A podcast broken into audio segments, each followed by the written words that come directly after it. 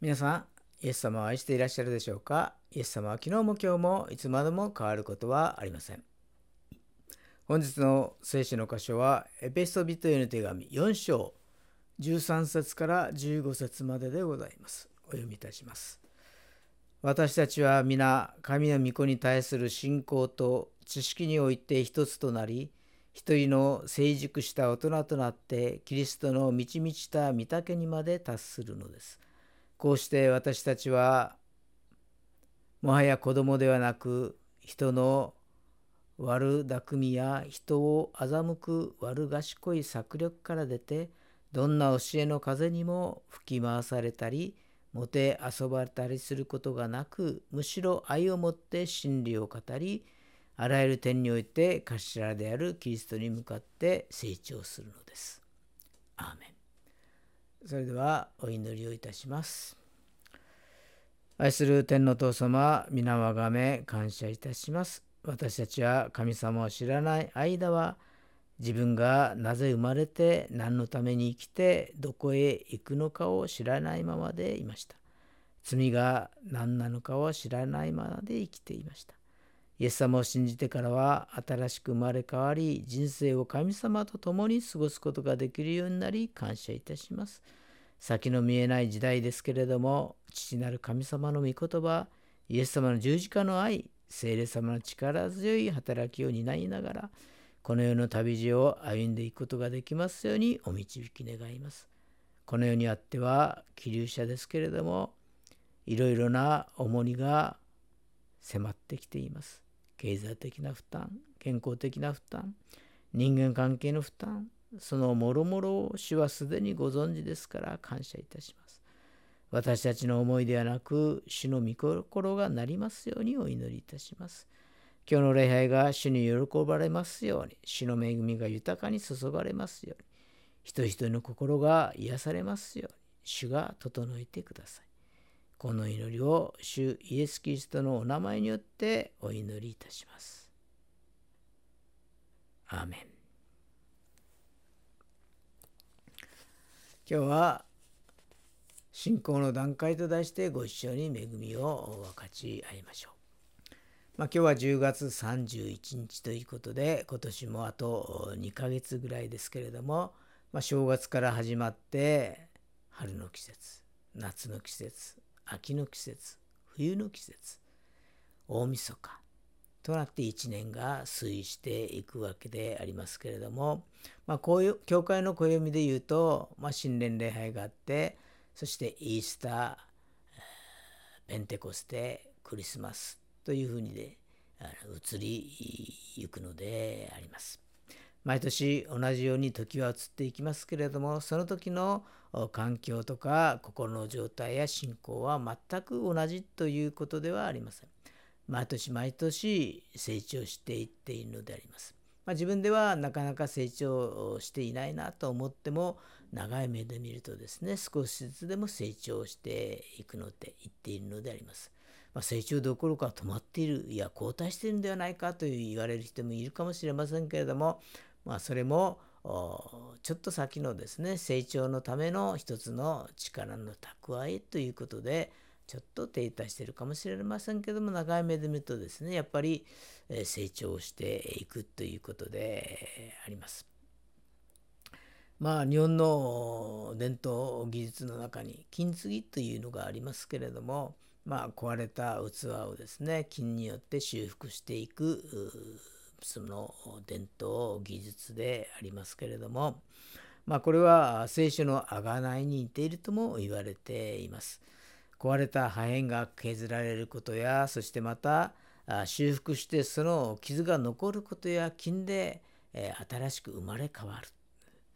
このことがですね、えー、聖書の贖いに似ているということであります。まあ、人間は悔い改めてそしてえー、心砕かれて罪の傷跡は残るんですけれども恵みにより新しい命が与えられて生まれ変わるということであります。神様は人間のために人としてこの地球地上にですね降りてこられ十字架の上で死んでそして墓に葬られ3日目に、復活をした。まあ、復活した時はですね手の傷跡が残ったままで、えー、ありました。まあ、今年の夏にオリンピックは終わりましたけれどもオリンピックの最後の競技はマラソンですよね。えー、1896年のアテネ大会から変わらずにこのマラソンが最後の競技となっているのであります。まあ、その起源はですねもう皆さんすでにご存知かとは思いますけれどもギリシャの伝令だったフェイディッピデスという人がですね、えー、その伝令としてマラトンからアテネまで約40キロを走ったということであります。まあ、自分の国に侵攻した侵攻してきたペルシャ軍をマラトンで撃退し撃退して、えー、そして、えー、伝令としてですね私たちは勝利をしたんだということをですね、えー、伝えるために走ったのであります。まあ、その部分は聖書の役割と似ている部分もあります。イエス様はすでに勝利を取られたということを伝えるために書かれたのが聖書であります。だから聖書では勝利するために生きなさいではなくすでに神によって与えられたらその勝利を喜んで生きるようにと進められているのでま。あ、オリンピックで出る出た選手たちはですね勝利するために走るのですけれども彼はですね勝利したということを伝えるために走ったのであります。まあ、聖書もイエス様がすでに勝利を取られたということをですね、えー、伝える書物であります。その部分では似ているのかもしれません。神様は人間を救うためにいろんなものを贈り物をしてくださいました。例えばこの地球ですけれども、まあ、太陽と地球の距離というのはこれは絶妙な距離なんですね。えー、太陽にあまり近すぎてもいけないしそして太陽から遠く離れててもいけないちょうど絶妙な距離にこの地球上が存在し地球が存在しそしてこの地球には水というものが存在するのでありますだから水の循環システムというものがですねこの距離によって成立していくのでありますだから人間によって人間にとってこの水というものはなくてはならないものであります。命をつなぐものであります。そして神様はいろんな贈り物をですね、この人間のために備えてくださいました。地球もそうですし、命を与えてくださったのも神様でありますし、そして愛というものをですね、えー、知らしめてくださったのも神様でありますし、そして人間をですね、救ってくださったのも神様であります。だからこのことを知らなければなりません。すべてが神様から与えられた神様の恵みということですよね。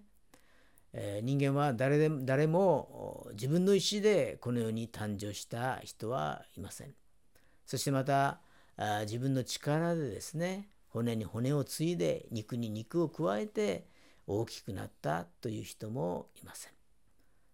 そして罪の世界からですね救われるために人間が救ってくださったことではなくこれも神様の宮業によって救ってくださったのであります。まあ、そのことを知るとですね生き方が変わっていくので。神様はこのように私たち人間にですね必要なの全てを備えてくださったのであります。神様からの贈り物ということであります。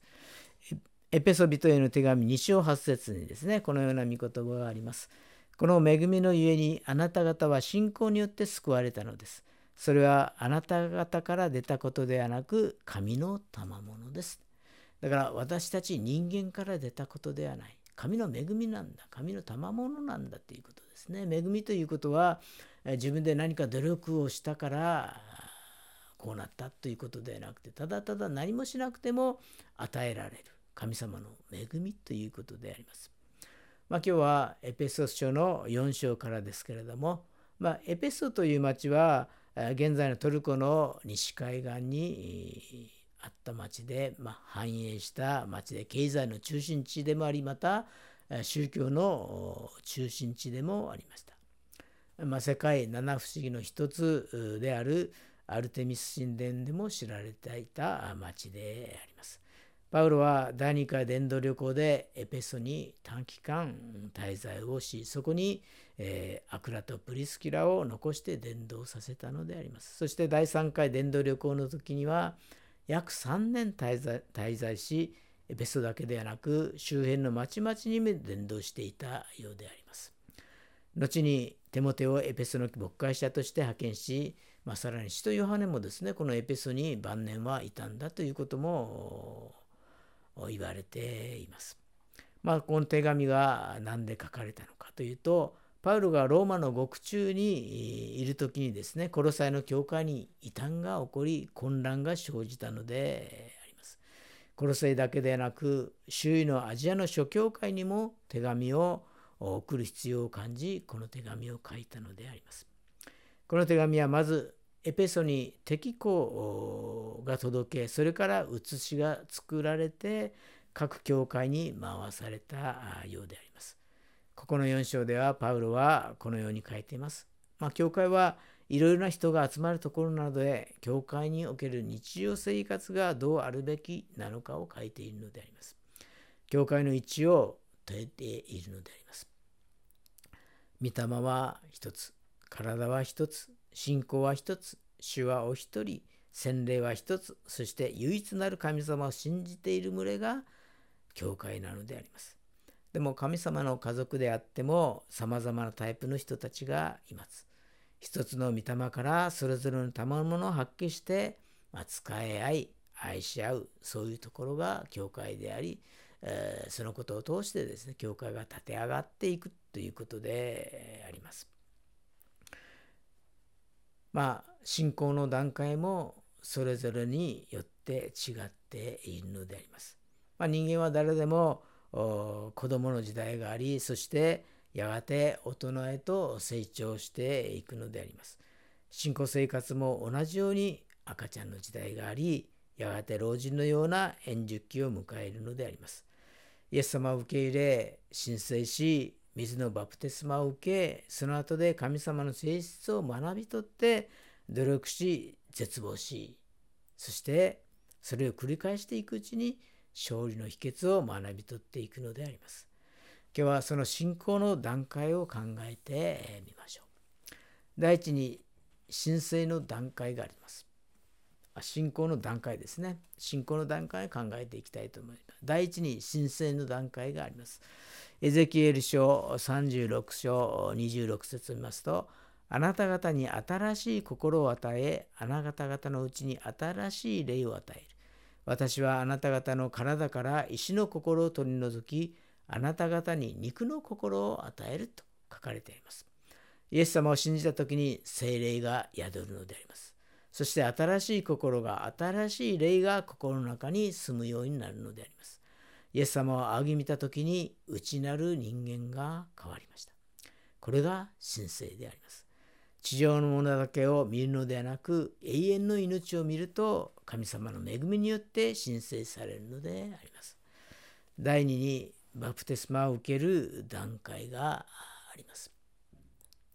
ローマ書6章の4節を見ますと私たちはキリストの死に預かるバプテスマによってキリストと共に葬られたのです。それはちょうどキリストが道地の栄光によって死者の中からよみがえられたように私たちも新しい命に歩むためですと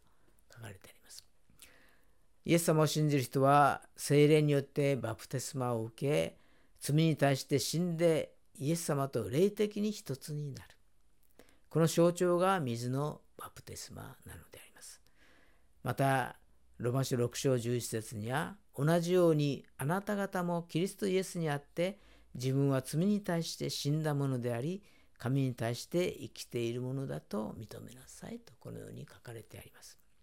罪に対してイエス様と共に死ぬこと、葬られてその後によみがえりがあること、これがバプテスマの意味であります。第3に戦いの段階があります。エペソ6章の11節を見ますと、悪魔の策略に対して固く立つことができるように、神のすべての武具を身につけなさいと書かれてあります。私たちは罪と戦い、清い生活をしようとします。実会を守ろうとします。そんな努力をする時に葛藤が起きるのであります。戦いが始まるのであります。だからその戦いに勝利するように神様の武具、神の武具を身につけなさいというのであります。第4に絶望の段階があります。ロマ書7章24節を見ますと、私は本当に惨めな人間です。誰がこの死の体から私を救い出してくれるのでしょうかと書かれてあります。自分の中に善をしたいという願いがいつもあるけれどもそれを実行する力がないというのであります。私たちが絶望に落ちるから神様が救いを与えてくださるのであります。第5に解放の段階があります。ロマ書8章1節を見ますと、こういうわけで今やキリストイエスにあるものが罪に定められることは決してありません。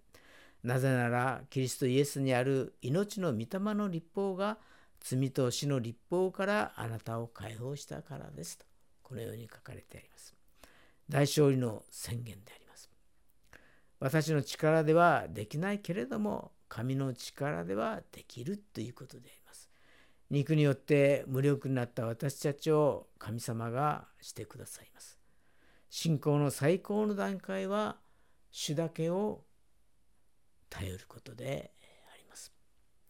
私たちの信仰の段階はいろいろですけれどもどんな段階であっても神様と共に歩んでいく限り大丈夫だということであります。神様がどんな苦難の中にあったとしてもどんな病の中にあったとしてもどんな環境の中にあったとしても見捨てることなく最後まで守ってくださるのであります。天国へと導いてくださるのであります。お祈りいたします。愛する天皇父様、皆をあがめ感謝いたします。私たちを導いてくださるのはイエス様ですから感謝いたします。そして神様は良き神様ですから私たちの信仰の状態がどうであれ最終的には良き道へと導いてくださいますからありがとうございます。私たちを苦しめる諸々の問題を出ていけ。問題の山々を平坦になれ。心の病、体の病を癒されよ。ああ、主よ御言葉によって心を顔をしてください。体を癒してください。問題を解決してください。すべてをあなたの御手にお委ねいたします。あなたの御心のがなりますように。この時間を感謝し、主イエス・キリストのお名前によってお祈りをいたします。アメン。